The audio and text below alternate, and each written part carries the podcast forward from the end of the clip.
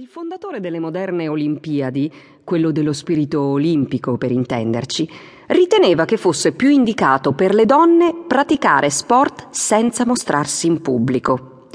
Parlo del barone de Coubertin, lo storico e pedagogo francese che giunse alla conclusione che gli sconfitti nella guerra franco-prussiana non avevano ricevuto un'educazione fisica adeguata. Meglio su di un campo da gioco che in guerra. Le donne? Niente. A sua scusante potremmo dire che le donne generalmente non vanno in guerra, ma in fin dei conti sono tutte scuse. Quello che era chiaro è che lo spirito del barone de Coubertin fosse maschio. E poi le avete mai viste delle statue greche con atleti femmine? Eh. Così la pensavano i moderni, si fa per dire, testimoni di Olimpia. Dunque, alle prime Olimpiadi di Atene non ci furono gentili signore.